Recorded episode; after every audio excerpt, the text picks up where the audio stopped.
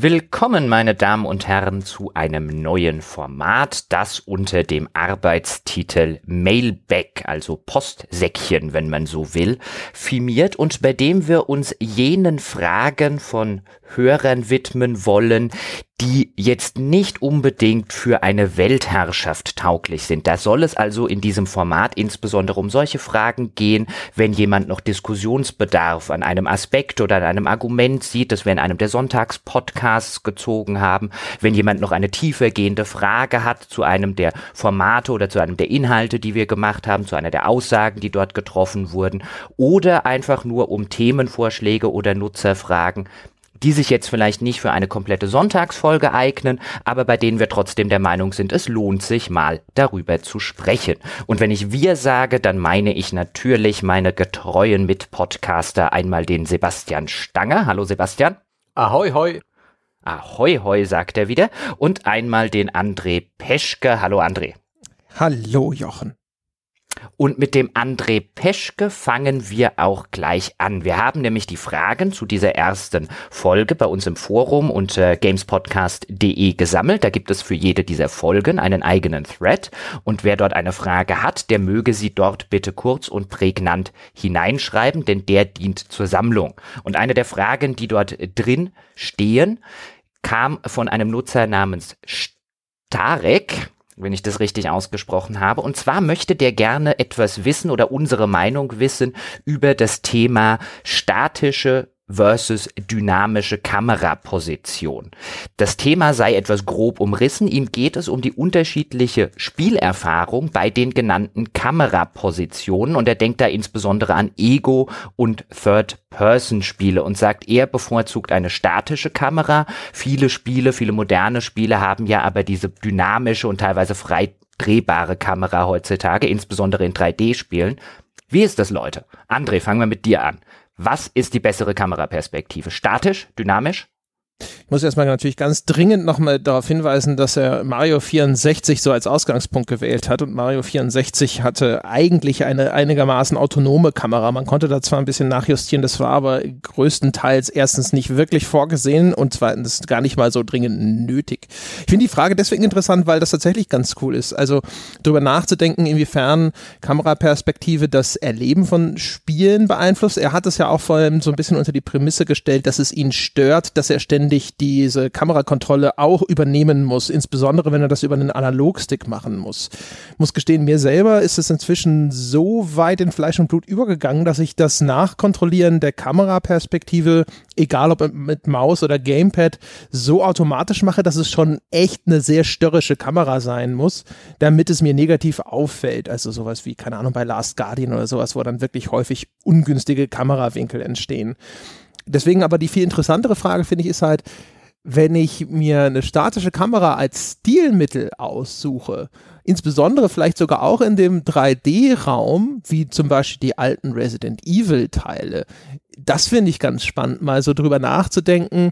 Ist das etwas, wo man heutzutage sich auch als derjenige, der so ein Computerspiel entwickelt, vielleicht viel mehr drüber nachdenken muss, wie was ist denn die ideale Darstellung für mein Spiel? Kann eine statische Kamera mehr sein als ein Anachronismus? Kann das tatsächlich dazu beitragen, dass es besser passt zu meinem Spiel?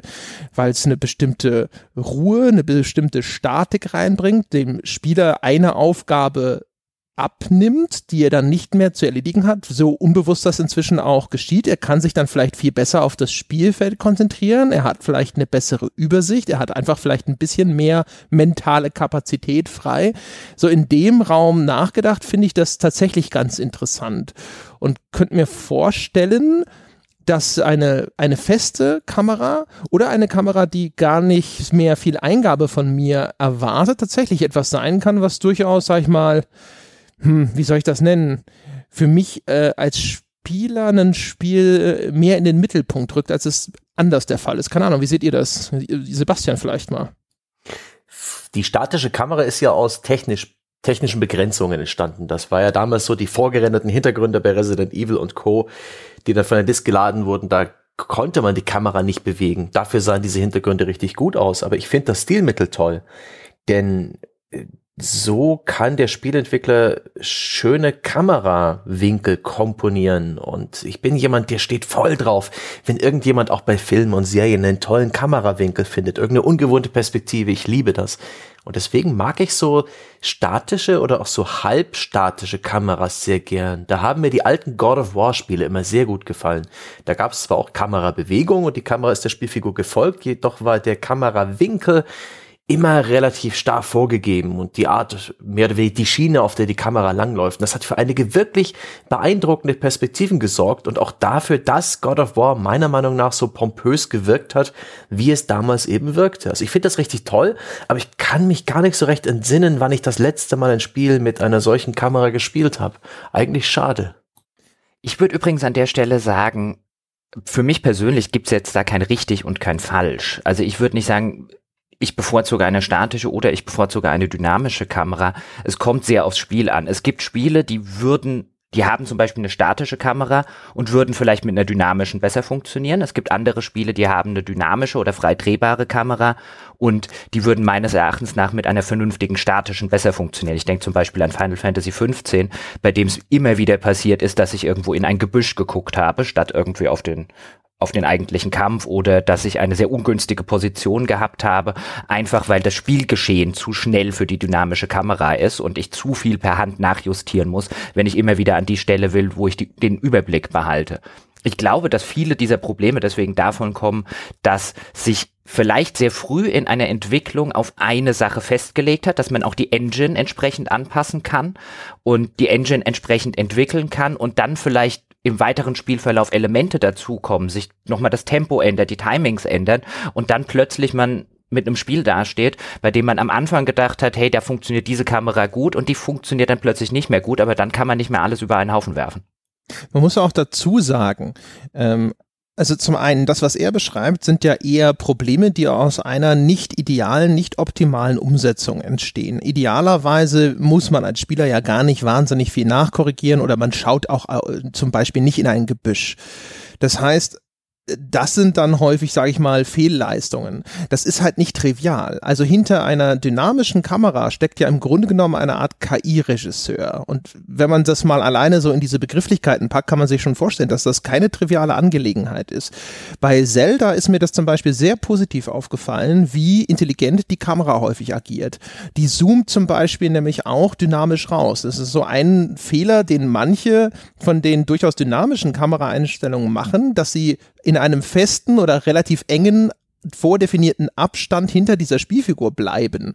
Und bei Zelda zum Beispiel reagiert die Kamera, wenn ich an so einem Turm hochklettere, indem sie ganz weit so rauszoomt, dann wird die Spielfigur zwar auch einigermaßen kleiner, aber man kriegt so einen viel besseren Überblick, ja, weil man jetzt auf einmal auch ja in die Höhe klettern muss und jetzt haben wir nun mal ein rechteckiges Display und das hat in der Höhe sozusagen ein bisschen weniger Raum als zu den Seiten und dann ist es halt sinnvoll, wenn man da die Kamera ein bisschen zurücknimmt. Und all solche Fälle muss dann halt die KI, die diese Kamerasteuerung kontrolliert, berücksichtigen. Das muss in irgendeiner Form programmiert werden und es muss auch im richtigen Moment zum Einsatz kommen. Und das ist halt, glaube ich, etwas, wo man häufig unterschätzt, wie komplex das sein kann, dass die richtige Kameraposition zur richtigen Zeit gefunden wird ich finde, es gibt auch sehr schöne Spielereien. Gerade bei diesen halbautomatischen, ja, wie du beschreibst, so KI-gesteuerten Kameras. Ich mochte da sehr bei einem der Assassin's Creeds das erste Mal, wo man so eine Dachkante gelaufen ist und die Spielfigur hielt automatisch inne und die Kamera hat dann über ihre Schultern in diesen Abgrund geschaut.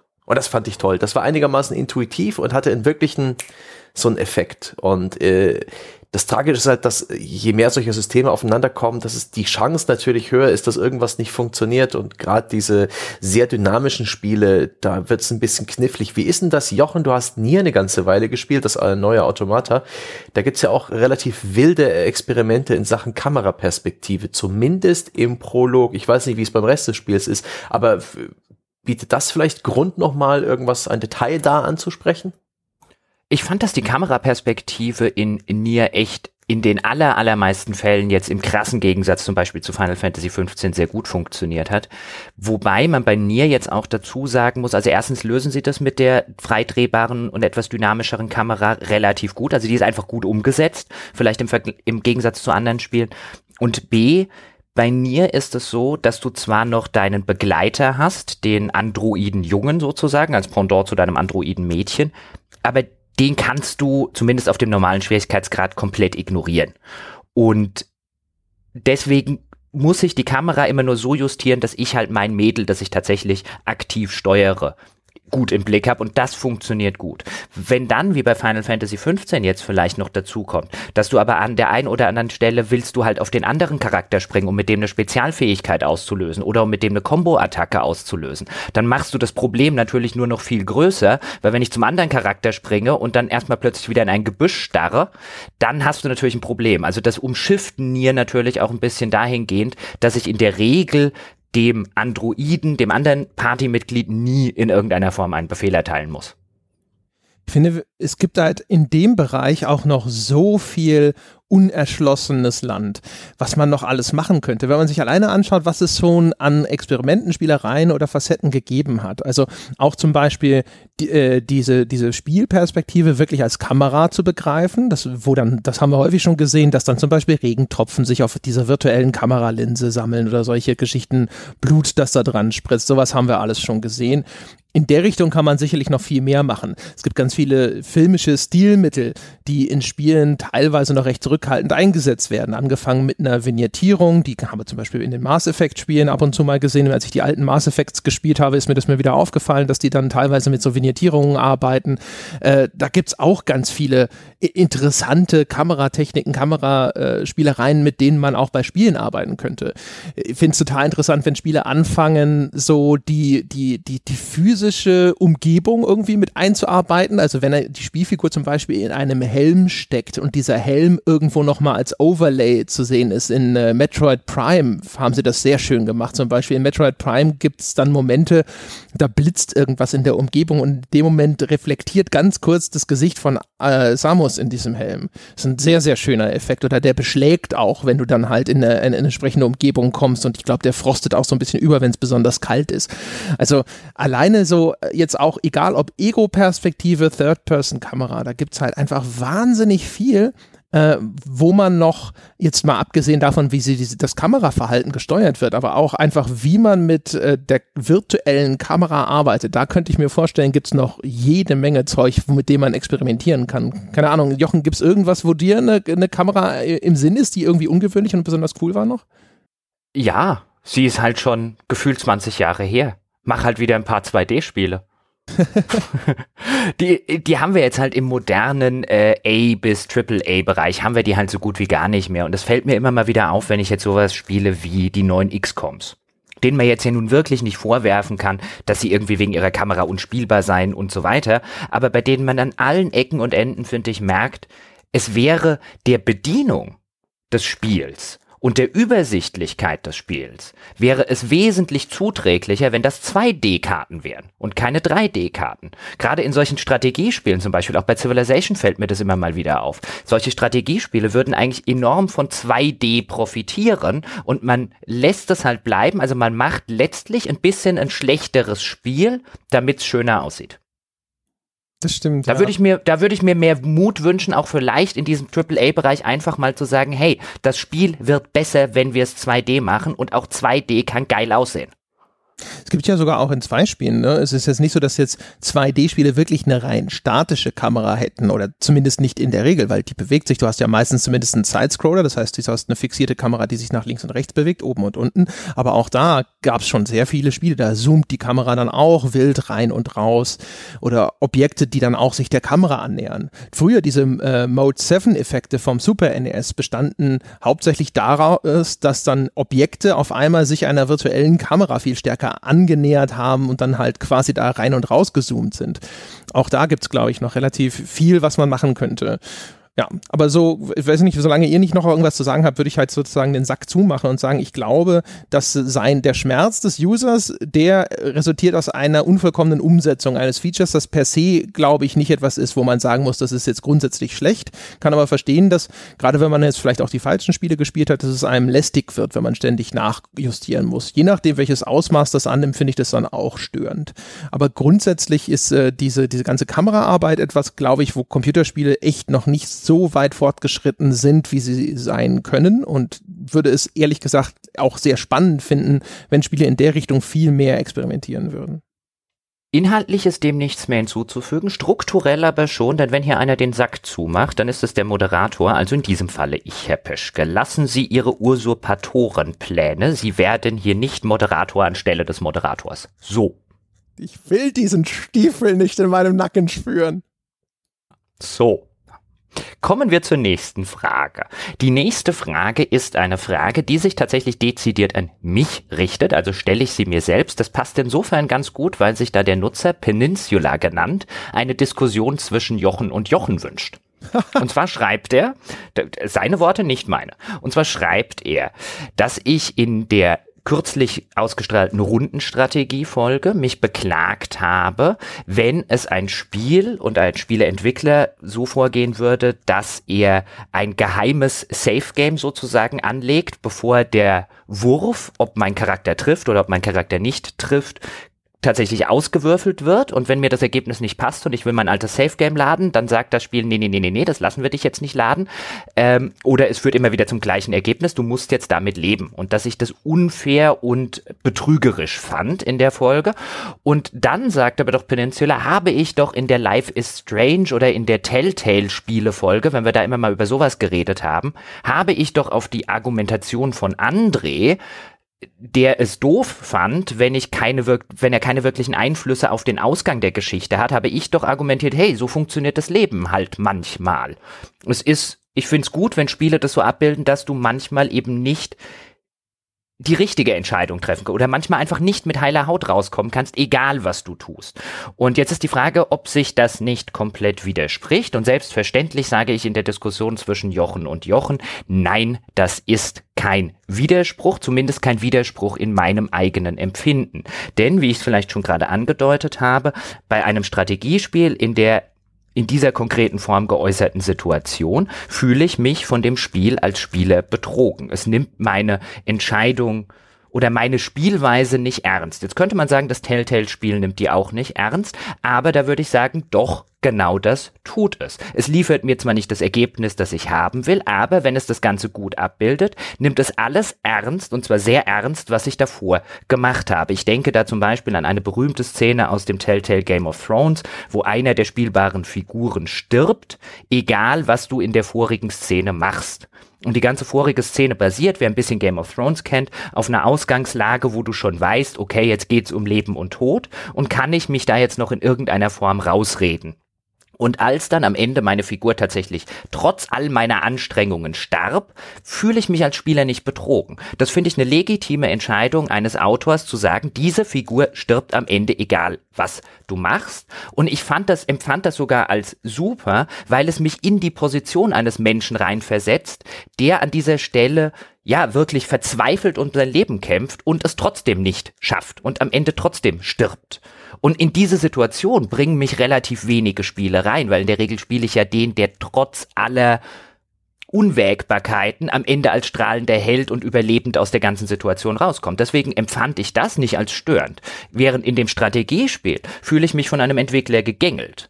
Und das ist für mich ein sehr erheblicher Unterschied. Ich stehe am Ende eben nicht da und sage mir, oh, das war jetzt ein besseres Spiel dadurch und ein besseres Erleben dadurch, sondern ich empfinde es als ein schlechteres Erleben.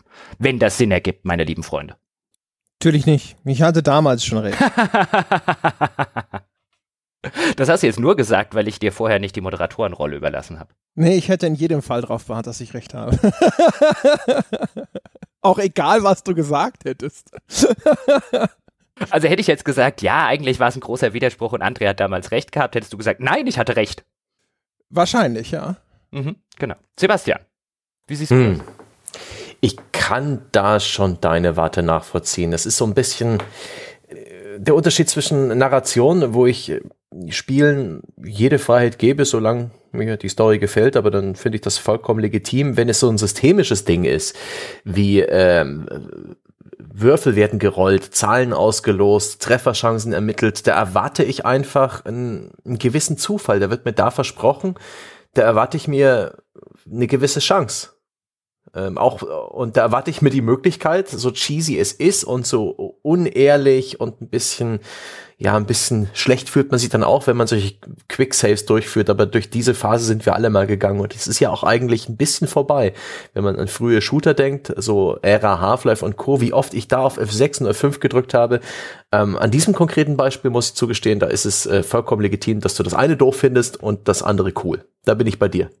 Es wäre ja, es gibt ja auch sogar Spiele, also wenn wir jetzt an so, so ein bisschen in die Richtung des War of Mine oder so denken, wo ich auch sagen würde, wenn deine Aussage als Spiel sein möchte, weil ich würde argumentieren, bei den Telltale-Spielen, insbesondere bei dem Beispiel, ist das die gewollte Aussage des Entwicklers, du kannst machen, was du willst, du wirst in dieser Situation umgebracht. Und ich will dich in diese Rolle reinversetzen. Ich will, dass du da sitzt und verzweifelt um dein Leben kämpfst und es am Ende doch nicht schaffst. Das ist eine legitime, finde ich, das ist eine legitime Herangehensweise eines, eines Entwicklers. Das ist eine legitime Position, in der er einen Spieler setzen will. Und genauso legitim fände ich es ja, wenn der Entwickler sagen will, pass auf, bei mir gibt es keine hundertprozentige Sicherheit. Es kann immer was passieren. Auch so funktioniert das Leben. Es kann mal irgendwie selbst in der bestmöglichen Strategie kann irgendwas kolossal schief gehen, so der Critical Miss aus dem Rollenspiel oder so, und dann, dann geht halt einer deiner Charaktere drauf. Aber so ist es in den Beispielen, die ich genannt habe, nicht. Das ist halt einfach reine das ist so designtechnische Willkür, hinter der nicht wirklich eine Aussage steckt. Wenn jetzt ein Spiel das machen würde und das unter diese Prämisse stellen würde, dann würde ich sagen, dann können wir drüber reden. Aber nicht einfach mal als, als, als Edge Badge, äh, ich habe ein heimliches Safe Game angelegt und jetzt darfst du nicht mehr weiter. Mit das, dem alten Safe Game. Das erinnert mich so ein bisschen an schlechte Varianten vom äh, ungewinnbaren Bosskampf der nervt mich auch manchmal, wenn ich nicht damit rechne, dass er, wenn mir nicht völlig klar ist, dass ich den jetzt nicht besiegen kann, wenn ich dem Boss vielleicht mit viel Glück fünf Prozent Leben weghauen kann und ich anfange, wirklich Zeit und Mühe zu investieren und äh, erst dann feststelle, ah, ich hätte ihn eh nicht gewinnen können. Da gibt es ein paar Spiele, die kommunizieren das nicht klar genug. Auch ein komisches Stilmittel und da, da bin ich dann auch kein Freund davon. Wenn mir die Illusion gegeben wird der, der freien Entscheidung, der wirklich freien Entscheidung und äh, dass ich diese Systeme auch alle beherrsche und gemeistert habe und in Wirklichkeit ist es gar nicht so, dann nehme ich das ein bisschen übel. Aber bei so einem, bei so einem Das war auf mein und bei einem Telltale-Spiel, da erwarte ich ja auch sowas in der Art. Ganz eigenwillig. Der nicht gewinnbare Bosskampf, den finde ich ganz interessant, weil das ist so ein Stilmittel, das wird ja nicht so häufig eingesetzt, aber für mich hat der genau ein einziges Mal funktioniert, nämlich beim ersten Mal, wo ich ihn hatte, damals bei Final Fantasy IV, wo es auch einen nicht gewinnbaren Bosskampf gibt, bei dem du tatsächlich sterben musst und dann kommt äh, die Rettung in Form eines anderen Charakters, wie früher die Kavallerie in den Western angeritten. Und ich glaube, ich habe das schon mal ganz früh in einer ganz frühen Episode erzählt. Ich habe halt damals immer wieder das Super Nintendo neu gestartet quasi kurz bevor mein Charakter abgenippelt ist, weil ich ja wusste, okay, ich nippel jetzt gleich ab, ich will die dumme Todesanimation nicht sehen, nochmal neu starten. Und so ging's mir wirklich stundenlang. Und ich hab, war da echt frustriert, hey, wie soll man diesen Typen platt kriegen, bis ich dann halt irgendwann eher den Controller in die Ecke geworfen habe und eben nicht mehr das Super Nintendo neu gestartet habe, dann gesehen habe, auch so ging das. Und da war das so ein, so ein okay Spiel, du hattest mich. Alles klar, du hattest mich. Ich habe mich jetzt zwar fürchterlich aufgeregt, aber es war so ein You got me Moment. Und seitdem funktioniert das nie mehr bei mir. Ich finde, das, äh, das ja. gab es doch bei, das ist eine von den ganz wenigen Sachen, die ich ganz gelungen fand bei Halo, wie heißt das Ding, wo der Planet zu Glas gebombt wird? Äh, ich weiß es nicht. Reach. Ja, genau, Halo Reach. Bei Halo Reach ist halt relativ klar, dass das so eine Titanic-Geschichte ist, wo am Schluss äh, alles absäuft und da gibt's halt am Schluss auch so eine Verteidigungsschlacht und die kannst du halt nicht gewinnen. So, weil, weil sozusagen die Historie auch schon dagegen ist, weißt du, die Titanic muss halt untergehen. Und wenn das dann so eingesetzt ist, dann finde ich das relativ cool, muss ich sagen. Also, weißt du, so sehr ich ja, ich hatte ja auch schon sowohl in der Strategiefolge hatte ich gesagt, dass ich halte das für eine relativ legitime Designentscheidung, genauso wie ich bei der Telltale-Geschichte immer noch der Meinung bin, dass das gerade in dem Kontext, in dem das da passiert, wo das Spiel ständig sagt, deine Entscheidungen sind wertvoll und du hast hier eben diese diesen Einfluss auf das alles und dann auf einmal negiert es das alles, das finde ich nach wie vor blöd. Ich kann aber verstehen, warum man das einfach das eine okay findet und das andere eben nicht. Weil, wie gesagt, das ist eine legitime Designentscheidung. Das heißt nicht, dass sie jedem Spieler gefallen muss. Und man kann das eine mögen und das andere nicht. Und du hattest in der Strategiefolge selber schon auch noch dazu gesagt, was man ja auch beherzigen muss. Was dich vor allem stört, ist, dass das nicht transparent kommuniziert wurde. Dass das Spiel im Hintergrund einfach sagt so, nein, äh, dieses, diese Entscheidung sozusagen neu zu laden und es nochmal zu probieren, lasse ich nicht zu, es aber dir überhaupt nicht mitteilt und dich im Dunkeln lässt und du das dann hinterher irgendwie vielleicht durch mehrfaches Ausprobieren selber rausfinden musst. Und das zum Beispiel kann ich dann auch schon wieder viel eher nachvollziehen, wo ich dann auch sage, so ja, okay, kann schon verstehen, dass es ärgerlich ist oder dass man sich über sowas ärgern kann, wenn irgendwelche Abläufe im Hintergrund des Spiels für dich einfach unsichtbar zu irgendwelchen Ergebnissen führen und dass du zumindest gerne vorher gesagt bekommen möchtest, dass das so oder so funktioniert. Letztlich ist es halt, glaube ich, einfach so eine Sache. Natürlich ist es in gewisser Weise vergleichbar und natürlich kann ich jemanden verstehen, der dann sagt, warte mal, das ist doch ein Widerspruch. Es sind, beides ist ein Effekt. Ich finde halt den einen Effekt bei den Telltale-Spielen, wenn es gut umgesetzt ist. Nicht, wenn es schlecht umgesetzt ist, aber wenn es gut umgesetzt ist, finde ich ihn einen wertvollen Effekt. Den anderen Effekt finde ich einen wertlosen Effekt. Und insofern mag ich das eine und kann das andere nicht leiden. Wobei der wertlos ist er ja insofern nicht, weil er ja doch durchaus dich in eine Bahn zwingt vom Gameplay her. Es ist nur nicht eine Bahn, die dir gefällt. Es ist eine Bahn, die ich wertlos finde. Da trifft, da trifft im Gegensatz das Telltale-Spiel trifft eine Aussage, das trifft für mich keine wertvolle Aussage. Nein, es trifft Aber ja. vielleicht lassen wir es, vielleicht lassen wir es an der Stelle damit zumindest beruhen, bevor wir uns damit jetzt eine halbe Stunde auseinandersetzen. okay. Ich wollte nur sagen, wir haben ja noch mehr Fragen. Wir haben mehr Fragen und ich bin der Moderator und deswegen kann ich das jetzt einfach. ich frage einfach den André jetzt die ganze Zeit nichts mehr, sondern nur noch Sebastian. Hoch, wäre das schön. Nein, ich frage tatsächlich den André, denn der Axel wollte wissen, warum Nintendo eigentlich so sehr polarisiere. Er habe den Eindruck gehabt, dass gerade bei der Switch-Veröffentlichung und bei der Veröffentlichung von Zelda Nintendo extrem polarisieren würde. Dass es auf der einen Seite die sehr großen Fanboys gibt und auf der anderen Seite auch sehr viele vermeintliche Hater, die Nintendo so ein bisschen was Schlechtes ans Bein wünschen würden und die, wenn Nintendo-Spiele hoch bewertet werden oder wenn Konsolen erfolgreich sind, dann erstmal gleich den Teufel an die Wand malen. Warum ist das so? Hat das kommunikative Gründe? Hat das Gründe, fragt er, weil Nintendo Spiele und Konsolen vielleicht teurer sind? Ist es, weil Comic-Grafik hier in Deutschland immer noch so als Kinderkram angesehen wird? Oder ist es wegen der Genres, die Nintendo klassisch bedient? Warum ist das so? Oder ist das überhaupt so, André? Du hast doch vorhin noch gesagt, du willst unbedingt eine eigene Nintendo-Folge machen, in der wir das verhandeln.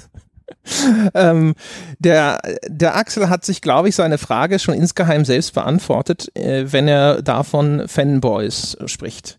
Nintendo hat den gleichen Effekt, meiner Meinung nach, wie zum Beispiel auch Star Citizen und ähnlich gelagertes. Das sind Leute, die haben eine emotional aufgeladene Position zu diesem Gegenstand. Und in diesem Falle Nintendo. Würde ich mich selber auch mit einrechnen. Ich habe eine emotional aufgeladene Position zu Nintendo, weil ein Teil meiner Kindheit vor einem NES und Super NES eben stattgefunden hat.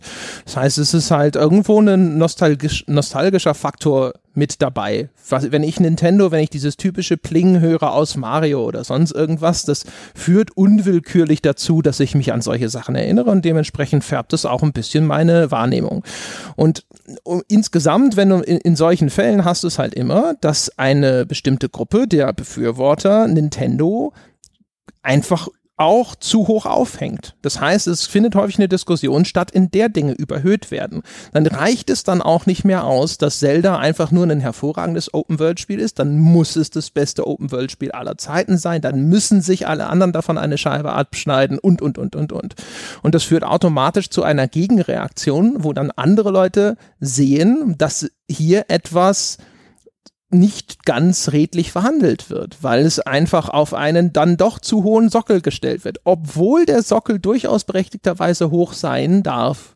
Und dann führt das dazu, dass dann Widerspruch kommt und dann gibt's da einen Schlagabtausch und das Ganze führt eigentlich, das haben wir ja nun oft, oft genug beobachtet dazu, dass sich dann die Lager quasi eingraben und jede Position für sich als Gegenreaktion auf die andere einfach falsch wird. Die einen sind zu negativ, die anderen sind zu positiv. Es gibt dann häufig wenig Chance, dann eine ausgeglichene Konsensposition zwischen den beiden Lagern zu entwickeln und ja, daraus entstehen dann halt ne, Konsolenkriege und ähnlicher Quatsch meine Meinung. Ich muss, an, ich muss an der Stelle fairerweise sagen, dass das Wort Fanboy von mir stammt. Das hat Axel nicht selber geschrieben. Ich habe da halt als einfach so das, das klassische Wort genommen, um äh, diese Position ein bisschen zu subsumieren. Es fühle sich bitte kein Nintendo-Fan angegriffen. Das war nicht abwertend oder kritisch gemeint. Ich habe es nur kurz als Oberbegriff in diesem Kontext verwendet. Sebastian, wie siehst du das? Ich sehe das so ähnlich. Ich glaube, diese ganze Fangeschichte ist da schon ein Grund und Anlass dafür, dass Nintendo so polarisiert. Und das Ganze wird, glaube ich, noch beschleunigt dadurch, dass Nintendo sich sehr, sehr eigenwillig positioniert im Spielemarkt. Die Spiele sind alle sehr safe, sehr familienfreundlich, haben alle diesen Nintendo-Faktor, ähm, die Tatsache, dass die Wii mich alle Stunde dazu auffordert, doch mal die Fenster aufzumachen und rauszugehen, all sowas, dieses sehr be behutsame, betuliche, wenn es auch um Online-Funktionen geht, dieses extra sichere, das kindliche, die, gleichzeitig sind alle Nintendo-Spiele irgendwie gleich. Jedes Mario hat dieselbe Story, jedes Zelda hat ungefähr bis auf das Neuere jetzt dieselbe Struktur. Und das ist so anders als bei allen anderen. Die Sony-Exklusivtitel haben lange nicht so viel Kante und Profil als bei Nintendo. Ein Uncharted ist auch nur ein Third-Person-Shooter mit Rätselelementen, wie, den, wie er auch von Third-Party als Multiplattform-Titel jetzt äh, im Fall von Tomb Raider hergestellt wird. Ähm, äh, die Xbox hat mit äh, Gears of War was ähnliches. Also das ist alles ungefähr gleich. Bloß bei Nintendo sticht die Eigenproduktion, die Exklusivtitel, die stechen so krass hervor und ähm, in der Regel hat auch Nintendo auf seinen Plattformen nicht viel anderes. So wird dann die Nintendo-Konsole praktisch zum Eintritt, zum, zur notwendigen Gebühr, die man zahlen muss, um eben Nintendo-Titel zu spielen. Und ich glaube, die, das alles als, als Gesamtkomplex löst löst halt was aus, sowohl in der positiven als auch in der negativen Phase. Für die Nintendo-Fans ist es halt das, der hat uns verstanden, der macht tolle Spiele, die sind immer gut. Da kannst du drauf rechnen, auch in Zeiten von verbackten Konsolenspielen, äh, dass Nintendo immer noch 100% gepolischte Spiele rausbringt. Bemerkenswert. Gleichzeitig kann man da auch mit viel Verachtung, Gift und Galle drauf blicken, weil es eben kein Äquivalent gibt im Third-Party-Bereich oder auf den anderen Konsolen. Ähm, äh, Spiele die so familienfreundlich und mit dieser Qualität rauskommen, da, da kann es schon ein Stück weit zu Neid oder Unverständnis kommen. Es gibt da übrigens noch ganz kurz einen äh, recht interessanten Aspekt äh, in dieser ganzen äh, Diskussion zwischen den Konsolen. Ich habe vor Jahren mal eine Reportage über Fanboys tatsächlich geschrieben. Also wie kommt es überhaupt dazu, dass Leute sich so stark mit Marken identifizieren etc. Und ähm, ich habe mit einem äh, damals mit einem Wirtschafts- oder Marketingpsychologen gesprochen, der für mich so ein bisschen sich angeschaut hat, wie diese ganzen Konsolen vermarktet werden. Und der hat halt gesagt, es ist ganz, ganz wichtig für solche Objekte wie eine PlayStation oder auch eine Nintendo oder eine, eine Microsoft-Konsole, dass sie mehr sind als nur ein Gerät, sondern sie müssen zu einem Symbol werden, das für eine bestimmte Gruppe sozusagen auch so ihren Lifestyle äh, symbolisiert. Und der meinte damals, dass man relativ klar sehen kann, wie die Konsolenhersteller versuchen sich zu positionieren. Äh, das war noch zu PlayStation 2, Xbox äh, 1 so Zeiten rum. Und der meinte zum Beispiel PlayStation 2 in der ganzen Vermarktung ist ein ganz klares Lifestyle-Produkt. Das ist so die, wenn du so willst, die Hipster-Konsole. Ja, also auch wenn du dir die, die Werbung anschaust, die Personen, die in der Werbung auftreten, wie alt sind die Figuren, wie sind die gekleidet? Ist das so das typische Multinationale oder mit äh, Leuten von allen Ethnien oder sowas oder treten auf einmal nur weiße Männer um die 20 auf oder es ist eine ganze Familie zu sehen, wie bei Nintendo, wo dann häufig Kinder und auch Großeltern noch mitzusehen sind in so Werbespots. Und der meinte halt, also, und dadurch, dass diese Konsole dann auch eine Gruppenzugehörigkeit bedeutet, wenn du dich identifizierst als Nintendo-Fan, dann bist du in dieser Familien-Opa-Kindergruppe. Und wenn du Sony-Fan bist, bist du halt einer, der sein Cappy rückwärts trägt. Und Microsoft damals, das war wie gesagt noch eine Weile her, war für ihn halt so diese Nerd-Konsole. Technik, ja, R Leistung und so weiter.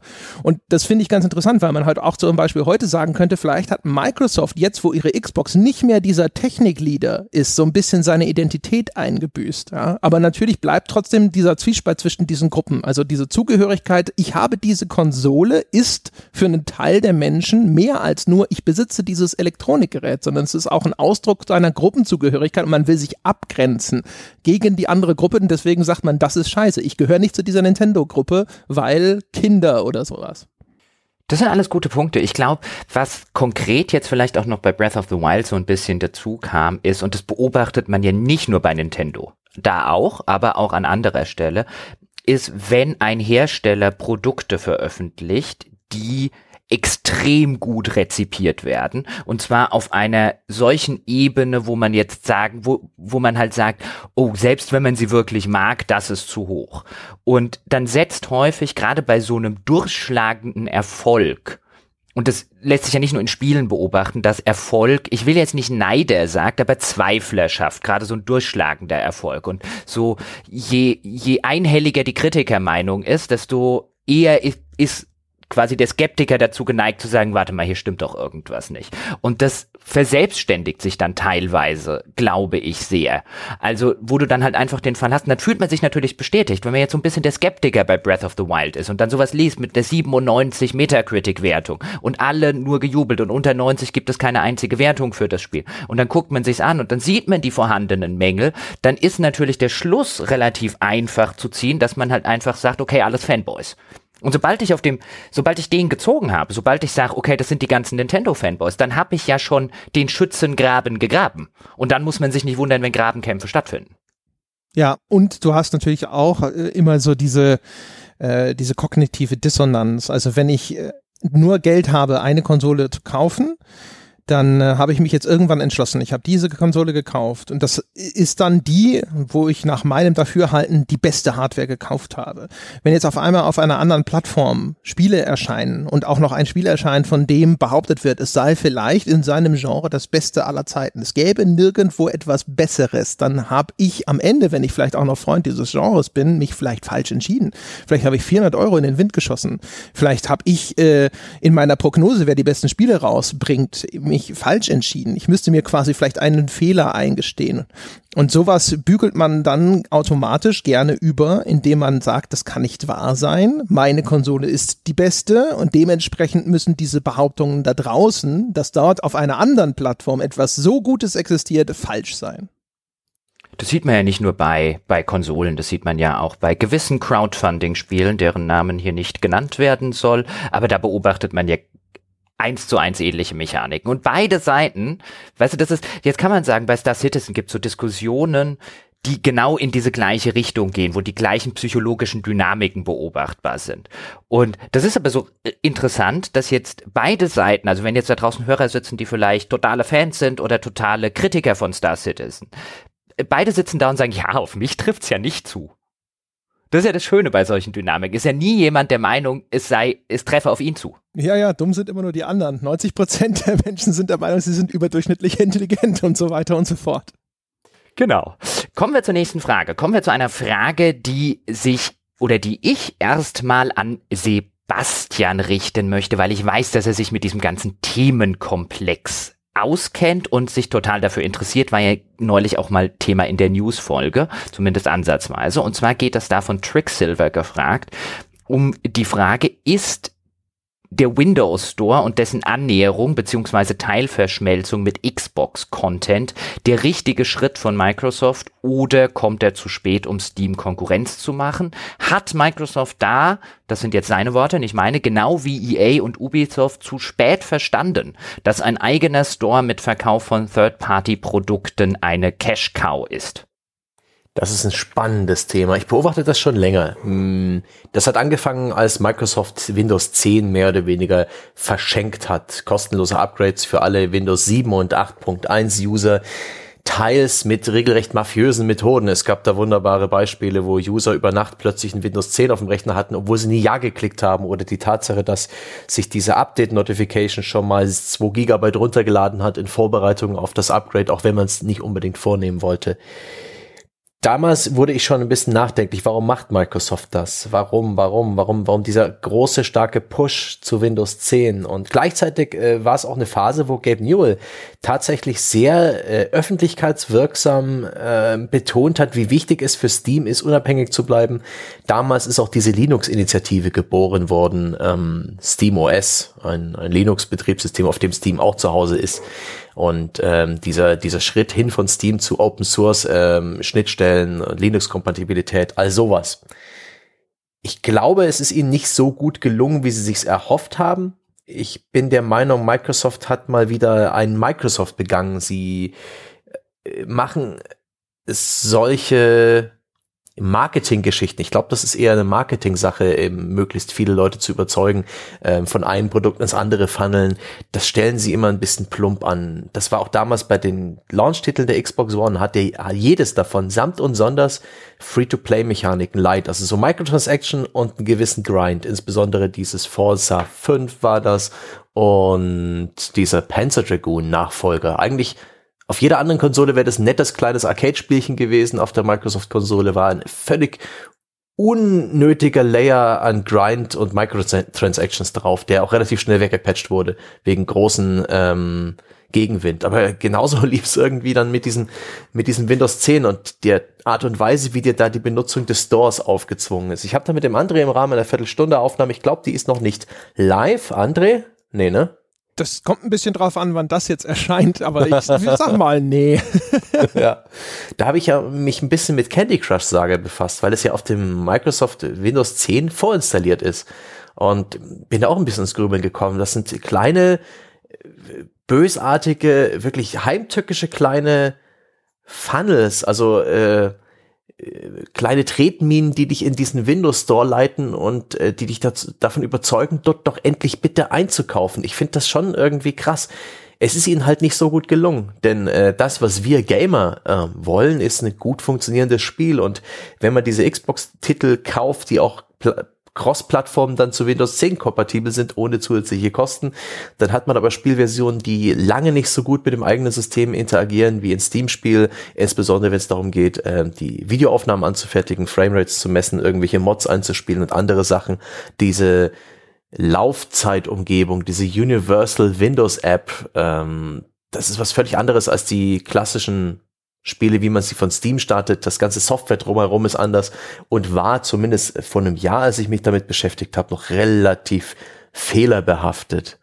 Aber es war trotzdem, ich glaube, das war ein absolut wichtiger Move. So unbequem er für uns als Kunden ist, kann ich durchaus verstehen, dass Microsoft das gemacht hatte und kann ich auch durchaus verstehen, dass auch alle anderen Hersteller, selbst Bethesda, inzwischen ihren eigenen Client haben, um da ihre Spiele zu starten, um da noch irgendwo einen Fuß in der Tür zu haben. Nach wie vor sehe ich aber trotzdem Steam lange nicht mehr so bedroht durch die anderen Plattformen. Steam ist nach wie vor die Macht und da ist es auch bemerkenswert, dass diese ganze Linux-Initiative inzwischen wieder eingeschlafen ist. Ich glaube, bei Valve denkt man sich, naja, nee, doch nicht so schlimm mit Microsoft. Ich glaube, wir können noch ein paar Jahre so wirtschaften. Ich, äh, ich habe das Gefühl, dass das äh, natürlich ein notwendiger Schritt ist, also ich hatte da auch, glaube ich, in einer zehn Jahre klüger Folge, da haben wir mit Christian über Origin gesprochen und hatte damals so ein bisschen die Meinung vertreten, dass es so oder so ein guter Schritt ist von Microsoft, äh, Origin anzubieten, selbst wenn sie hinter Steam herstolpern. Aber zumindest sich diese Alternative geschaffen zu haben, damit man quasi sagen kann, wir sind ein bisschen autark und unabhängig und sie haben ja immerhin dadurch, dass sie dann ihren eigenen Store haben, auch die Exklusivtitel, um den vielleicht so auf ein Niveau zu pushen, wo er durchaus seine, äh, seine Daseinsberechtigung hat. Er muss ja nicht unbedingt die Nummer eins sein, er muss nicht Steam entthronen, aber es ist trotzdem gut, ihn zu haben. Ähm, also ähnlich will ich das bei Microsoft auch sehen. Es ist wahrscheinlich nicht ganz blöd, diesen Vertriebskanal zu haben, wo ich meine Spiele verkaufen kann oder meine Software oder was auch immer, ohne eben 30 Prozent oder wie viel auch immer eben an jemand anderen abzudrücken. Aber ansonsten, wenn es um den Wettbewerb mit Steam geht, das ist halt das Gleiche, wie wir es bei den Konsolen sehen. Und auch, wir haben ja darüber diskutiert, dass es ein sehr cleverer Schritt ist, eigentlich, aber wahrscheinlich von Sony jetzt mit solchen Zwischengenerationen anzufangen, die abwärtskompatibel sind, indem man sagt, wir versuchen jetzt nicht alle fünf Jahre alles wieder auf Null zu setzen und dann alle unsere ehemaligen Kunden neu einzusammeln, sondern wir machen so einen inkrementelles Upgrade. Jetzt kommt eine Konsole, ist abwärtskompatibel, du brauchst die nicht sofort, aber du kannst dann halt, alle, die neu dazukommen, sind schon mal auf der. Und so setzen wir nicht hinterher beim Umstieg auf eine komplett neue Konsolengeneration alles wieder auf Null.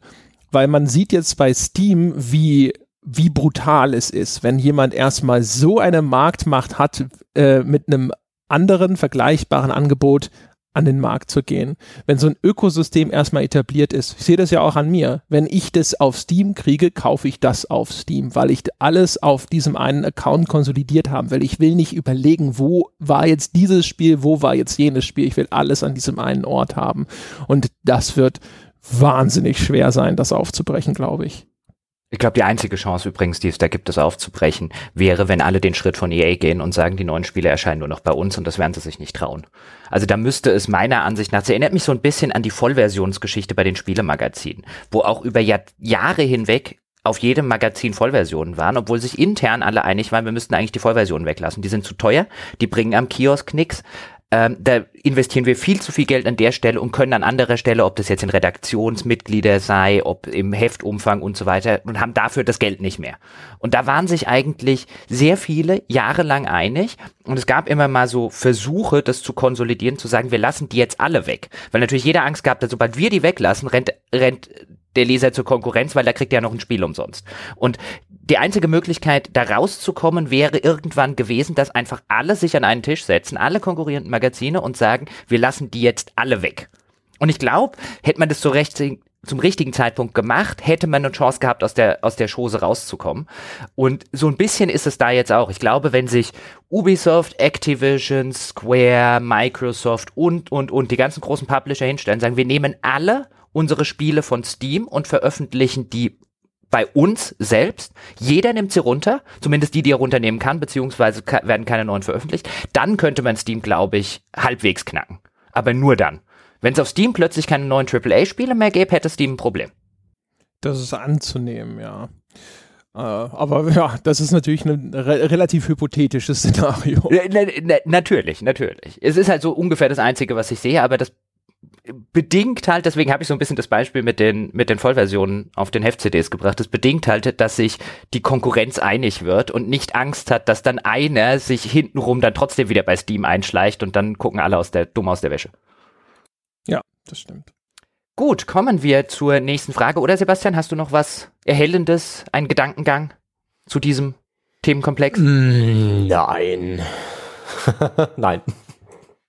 Gut, dann kommen wir zur nächsten Frage. Und zwar ist das tatsächlich mal wieder, ich krieg hier äh, anscheinend hier die persönlichen Fragen gestellt, die sich direkt auf meine Aussagen beziehen. Da müsst ihr noch ein bisschen an euch arbeiten, meine lieben lieben Herren. Ich muss hier mal kurz hochscrollen, damit ich die Frage auch richtig vorlesen kann. Wir erzählen halt nicht so einen Blödsinn, der dann nachher von wütenden Mob korrigiert wird. Nur tote Fische schwimmen mit dem Strom. So, und zwar möchte der Goshi äh, wissen, weil ich in meiner letzten Kolumne, da ging es ja ein bisschen um Ethik in Spielen, zumindest in einem Teil der Kolumne, erwähnt habe, dass der kategorische Imperativ von Kant, zumindest nach meiner Interpretation, ein bisschen in Dishonored abgebildet wird. Kurz zum Hintergrund äh, dazu, meine These war, der kategorische Imperativ von Kant lautet ja, runtergebrochen, man soll stets so handeln, dass die Maxime des eigenen Handels allgemeines Gesetz werden könnte. Und ich finde, man kann interpretieren, dass das in Dishonored abgebildet wird dadurch, dass wenn ich mich schlecht verhalte, unmoralisch verhalte, dann wird auch die Spielwelt düsterer und ich nehme Einfluss und vor allen Dingen die Persönlichkeit, gerade im ersten Dishonored von der kindlichen Kaiserin, von Emily, wird düsterer, die wird zynischer und dadurch, dass sie ja die totalitäre Herrscherin ist, dieser, dieser Spielwelt, nehmen meine Taten Einfluss auf die Welt. Und deswegen kann man das, finde ich, schon in einem kantischen Sinne ähm, verargumentieren. Und da möchte jetzt Gonchier wissen, warum ich dann aber gleichzeitig, als wir über Dishonored konkret spielerisch geredet haben, das Spiel dafür kritisiere, dass nur das konsequent friedliche Spielen zum besten Ende führe. Und auch da könnte man argumentieren, ist das nicht ein Widerspruch, den ich jetzt persönlich in dem Fall ebenfalls natürlich nicht sehe, sonst hätte ich das Argument ja nicht aufgemacht, nämlich weil ich einerseits es durchaus begrüße, dass ein Spiel wie Dishonored versucht, solche ethischen Dinge abzubilden.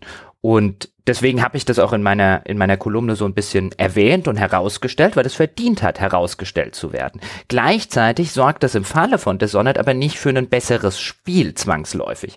Denn bei Dishonored ist es so, wenn ich das beste Ende sehen will, wenn ich keine schlechten äh, wenn ich im Kantschen Sinne nicht schlecht handeln möchte, dann muss ich ein schlechteres Spiel spielen.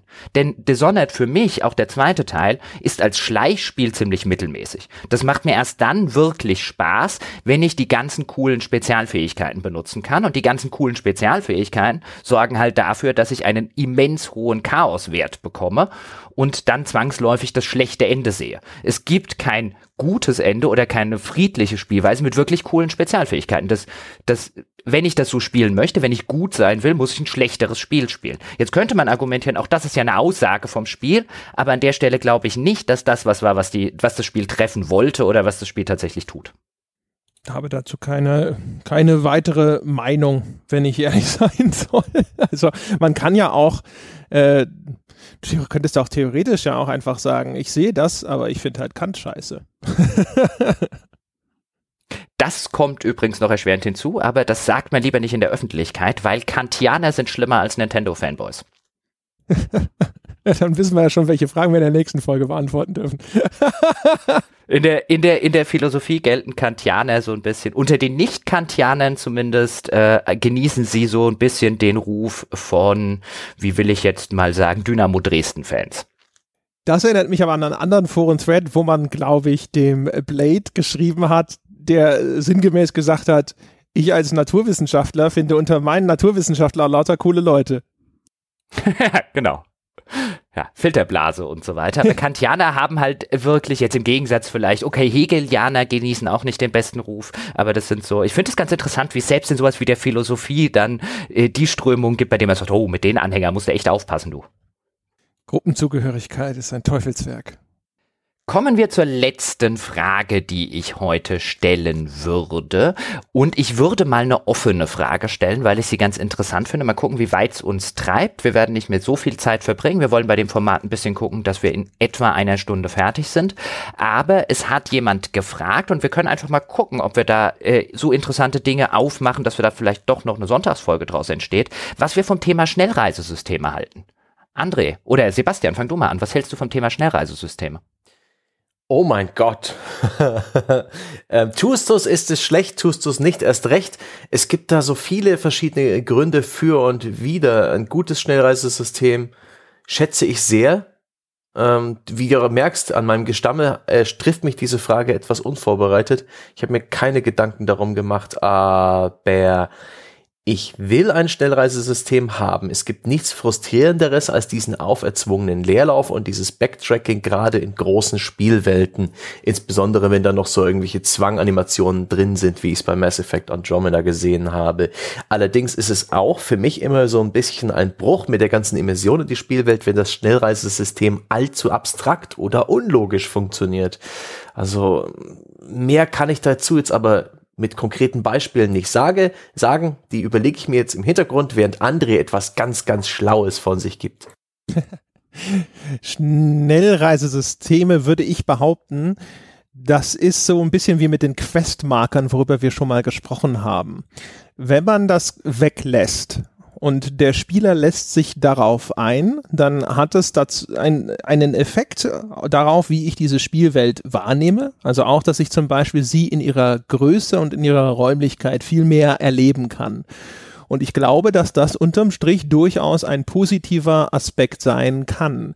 Sie bringt aber umgekehrt eben auch negative Effekte mit sich und vor allem auch einen Anspruch an diese Spielwelt. Also wenn deine Spielwelt nicht wirklich der Killer ist, so dass ich, wenn ich dann eben sie immer wieder tatsächlich durchschreite, und sie wahrnehme, mir nicht einfach nur vor Augen führe und noch verdeutliche, wie scheiß langweilig und monoton sie ist, ja, ähm, äh, ich glaube, dann kann das durchaus positiv sein. Ich würde behaupten, der, der es ist erstens Selbstmord in dem im Sinne für so Mainstream-Produktionen, weil die der Anteil an Spielern, der bereit ist, sich auf so eine Art von Spielerlebnis einzulassen, wird einfach deutlich kleiner sein als derjenige, der bereit ist, das zu tun. Auch die Leute, die überhaupt die Zeit haben, das zu tun und so weiter und so fort. Äh, also insofern glaube ich eh nicht, dass das tatsächlich jetzt bei irgendeinem großen Open-World-Spiel jemals wieder weggedacht wird. Und zum anderen weiß ich auch nicht, wie, also es wird extrem schwierig sein, ähm, da eine Balance herzustellen, dass du nicht hinterher sagst, ich habe diese positiven Aspekte gesehen, sie sind da, aber die negativen Aspekte überwiegen für mich. Ist das vielleicht aber auch so eine Sache, weil wenn man jetzt wollte, dann könnte man relativ einfach, finde ich, das Argument aufmachen. Natürlich wäre es überspitzt und erstmal erstmal sehr plakativ rausgestellt, aber man könnte ja das Argument aufmachen, Schnellreisefunktionen sind ein Indiz für schlechte Spielwelten wenn ich die, wenn ich nicht Lust habe, durch diese Welt zu laufen, wenn dort nichts auf dem Weg zu entdecken ist, wenn die zu leer ist, wenn es dort nichts gibt, so dass ich automatisch die Schnellreise gerne hätte, weil es sonst, wie Sebastian vorher gesagt hat, im Backtracking ausartet, weil es sonst einfach ein langweiliges Rumgelatsche ausmacht, dann habe ich ein Problem mit der Spielwelt. Dann ist nicht die Sache, habe ich ein Schnellreisesystem oder nicht, sondern das Schnellreisesystem kaschiert schlicht und ergreifend, dass es in meiner riesigen Welt zu wenig zu tun gibt. Müsste man nicht eigentlich hm. sagen, gut, wahrscheinlich ist es mit den derzeitigen technischen und inhaltlichen Möglichkeiten und mit aus Budgetgründen wahrscheinlich nicht sinnvoll oder nicht möglich, eine solche Spielwelt, wie es sie in den, in den AAA-Produktionen gibt, wirklich mit so viel Leben und Inhalt zu füllen, dass es nicht nach 10, 20 Stunden stinklangweilig wird, da durchzulaufen und dass man dann trotzdem das Schnellreisesystem braucht. Aber wäre es nicht sinnvoll und und, und lohnend, wenn man irgendwann an dem Punkt wäre, dass man sagt, okay, dieses Hilfsmittel können wir jetzt abschaffen. Ist das nicht wie so ein, ist das nicht ein Stützrad? Und irgendwann möchte man gern richtig Fahrrad fahren können. Die, ich glaube, diese Diskussion haben wir tatsächlich in der, in der Witcher-Folge schon mal geführt. Und damals hatte, und wie heute auch, habe ich halt schon gesagt, ich halte es für einen Wert in sich, dass diese Spielwelt so groß ist, selbst wenn es darin nicht in jeder Ecke was zu entdecken gibt. Und selbst wenn ich hinterher die Schnellreisefunktion benutze, einfach mal, also wenn ich, ich bin, wenn ich einmal da so quer durchgeritten bin und erlebt habe, was für eine Distanz zwischen Punkt A und Punkt B liegt, dann habe ich das erlebt und dann habe ich diese Erinnerung abgespeichert und dann habe ich diese Größe der Spielwelt äh, auch einmal wirklich tatsächlich erfahren. Und das ist für mich dann als Gefühl verankert. Das ist so ein bisschen wie wenn ich einmal einen Tiger in echt gesehen habe, kann ich diese Erinnerung abrufen, wenn ich ihn danach im Fernsehen sehe und ich weiß, wie furchteinflößend so ein Tier in echt ist. Wenn ich ihn aber nur aus dem Fernsehen kenne, dann habe ich diese, diese Einordnung nicht. Und deswegen finde ich, es hat selbst dann einen Wert, wenn ich dann hinterher nur noch die Schnellreise benutze, weil ich das nicht immer und immer und immer wieder nochmal erleben will, weil dann kenne ich es und dann ist es auch nichts Neues mehr und dann hat es nicht mehr genug im Angebot. Es wäre selbstverständlich noch viel besser, wenn die dann so prallvoll wäre mit Inhalten, aber ich finde, dieses Erleben von einem so riesigen Raum, das hat einen Wert in sich, zumindest für mich. Schon, wenn du das Beispiel Shadow of the Colossus nimmst, stell dir vor, das Spiel hätte eine Schnellreisemöglichkeit zu all den äh, Kolossen. Das wäre ja nicht mehr dasselbe Spiel. Ich habe jetzt noch ein bisschen drüber nachgedacht und empfinde es gibt so Mittelwege zum Schnellreisesystem. Beispiel ist da World of Warcraft, das ein, so rückblickend betrachtet, wirklich geniale Möglichkeiten genutzt hat, diese Spielwelt so groß und, und riesig zu machen, die, die, dass es wirklich lange dauert, sie komplett zu erlaufen dass man gerne die paar Groschen bezahlt, um von einem Greifen von A nach B zu fliegen, der immer noch nicht einen Teleport darstellt, sondern halt schneller fliegt, als man es zu Fuß tun kann, der dem ersten Mount, das man freischaltet, irgendwann mit Level XY eine große Bedeutung äh, zuerkennt, weil das einfach plötzlich dir Reisen erlaubt, wie du es die vorherigen Dutzenden Spielstunden einfach nicht erleben konntest. Und äh, da gibt's auch noch eine U-Bahn äh, von Stormwind, ich weiß gar nicht mehr wohin, die und, und das sind alles nette, kleine, elegante Systeme, genauso wie Abkürzungen. Äh, in der Dark Souls-Reihe, in den Souls-Spielen, insbesondere in Souls 1 und 3, soweit ich weiß, Da gibt's regelrecht Abkürzungspornografie, auf welch clevere Art und Weise dadurch das Öffnen von Toren und Aktivieren von Fahrstühlen äh, die Levelbereiche miteinander verknüpft sind, so dass man praktisch nach einer Stunde lang Morden und Schnetzeln wieder über eine clevere Art und Weise vor seinem Ausgangs- und dem Speicherpunkt steht. Das ist auch eine fantastische Möglichkeit, das äh, Bereisen der Spielwelt einfacher und effizienter zu machen, ohne auf das plumpe Teleportieren zurückzufallen. Da mochte ich auch die WoW-Variante, da gab es diesen Homeward-Bone, mit dem konnte man sich jederzeit zurückteleportieren, aber eben immer nur in eine Richtung und immer nur zu einem Ort, den man vorher festgelegt hat. Das war mächtig, aber auch gleichzeitig so reduziert von seinem Feature-Umfang, dass man es nicht ständig benutzt hat. So, so viel dazu. Ja, teilweise, also ich denke da auch so, teilweise kann so eine Reise an sich, um es jetzt einfach mal unter den Oberbegriff zu stellen, kann auch einen intrinsischen Wert darstellen. Gerade weil Sebastian jetzt MMOs sagst. Früher war das ja in MMOs üblich, wenn du zu einer Raid oder zu einem Dungeon gehen wolltest, dann musstest du dorthin gehen und dich dort mit allen am Eingang treffen. Und teilweise waren diese Dungeons dann gut bewacht. Man musste sich durch ein gefährliches Gebiet kämpfen das hatte einen intrinsischen Wert. Natürlich, dann kam irgendwann durch World of Warcraft kamen zum Beispiel die ganzen Instanzenfinder wo man dann halt einfach gesagt hat, ich hocke jetzt in der Stadt, aber ich will in die Instanz reingehen und dann macht, wird das automatisch gemacht, dann wird die Instanz automatisch gestartet. Und da haben am Anfang natürlich alle Leute gesagt, oh, endlich, endlich müssen wir da nicht mehr hinlatschen, endlich müssen wir diesen ganzen, diese ganze Arbeit nicht mehr machen. Mein Gott, und auf dem Weg bist du am Ende noch gestorben und hast noch irgendwas verloren und ach, um Gottes Willen, Gott sei Dank haben wir jetzt den Instanzenfinder. Und nach ein paar Jahren der MMOs mit Instanzenfinder, gibt's jetzt wieder Leute, die sagen, es war doch eigentlich, es hatte doch einen intrinsischen Wert dahin zu laufen und nicht hingeschnellreist zu werden, weil letztlich ist das natürlich auch ein Schnellreisesystem. Und es hatte doch diesen intrinsischen Wert, dorthin zu gehen. Es hat einfach mehr bedeutet, wenn du dir die Arbeit gemacht hast. Und da sind wir dann aber, glaube ich, wieder bei der, bei der Ressource Zeit in einem Spiel. Je mehr Zeit du für irgendwas investierst, desto mehr Wert hat das Ergebnis selbstverständlich für dich auch. Deswegen wird in meiner Ansicht nach zumindest, wenn Schnellreise schlecht umgesetzt sind oder wenn Open Worlds schlecht umgesetzt werden und ich irgendwann nur noch von A nach B schnell reise und eigentlich gar nicht mehr durchlaufe, wird das Spiel extrem entwertet. So ist es mir zum Beispiel neulich bei Mass Effect Andromeda Andromeda gegangen, das eigentlich schöne Planeten und so weiter hat, aber dass ich nur spiele, wenn ich dann Planeten abgrase, ich springe von Schnellreisepunkt zu Schnellreisepunkt, welcher liegt jetzt in der Nähe des Questziels, ah, der, zu dem hüpfe ich jetzt, dann fahre ich zum Questziel, dann hüpfe ich zum nächsten, der in der Nähe des nächsten Questziels liegt. Und das entwertet deine Spielwelt, finde ich so auf so einer, auf so einer ganz fundamentalen Art und Weise. Ja, bei den diesen Schnellreisen, wie Sebastian sie, sie beschrieben hat, die fand ich zum Beispiel auch in super. In EverQuest 2 war es halt auch so, da war Schnellreise auch mit Greif von A nach B fliegen und auch da hast du dann halt einfach viel mehr dieses Erlebnis. Also erstens hast du das tatsächlich das Erlebnis, dass du die ganze Zeit weiterhin in dieser Welt bist und bleibst, auch beim, beim Weiterreisen.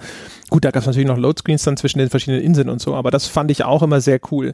Ich glaube allerdings, dass das halt auch wieder was ist, was heutzutage leider rausfällt. Aus dem Grund, da, den wir schon oft diskutiert haben, dass ganz viele Spiele jetzt nach diesem Games as a Service Modell funktionieren. Das heißt also, man, man will, dass der Spieler sehr, sehr lange innerhalb der Spielwelt verweilt, damit man später neue Inhalte in diese Spielwelt rein verkaufen kann.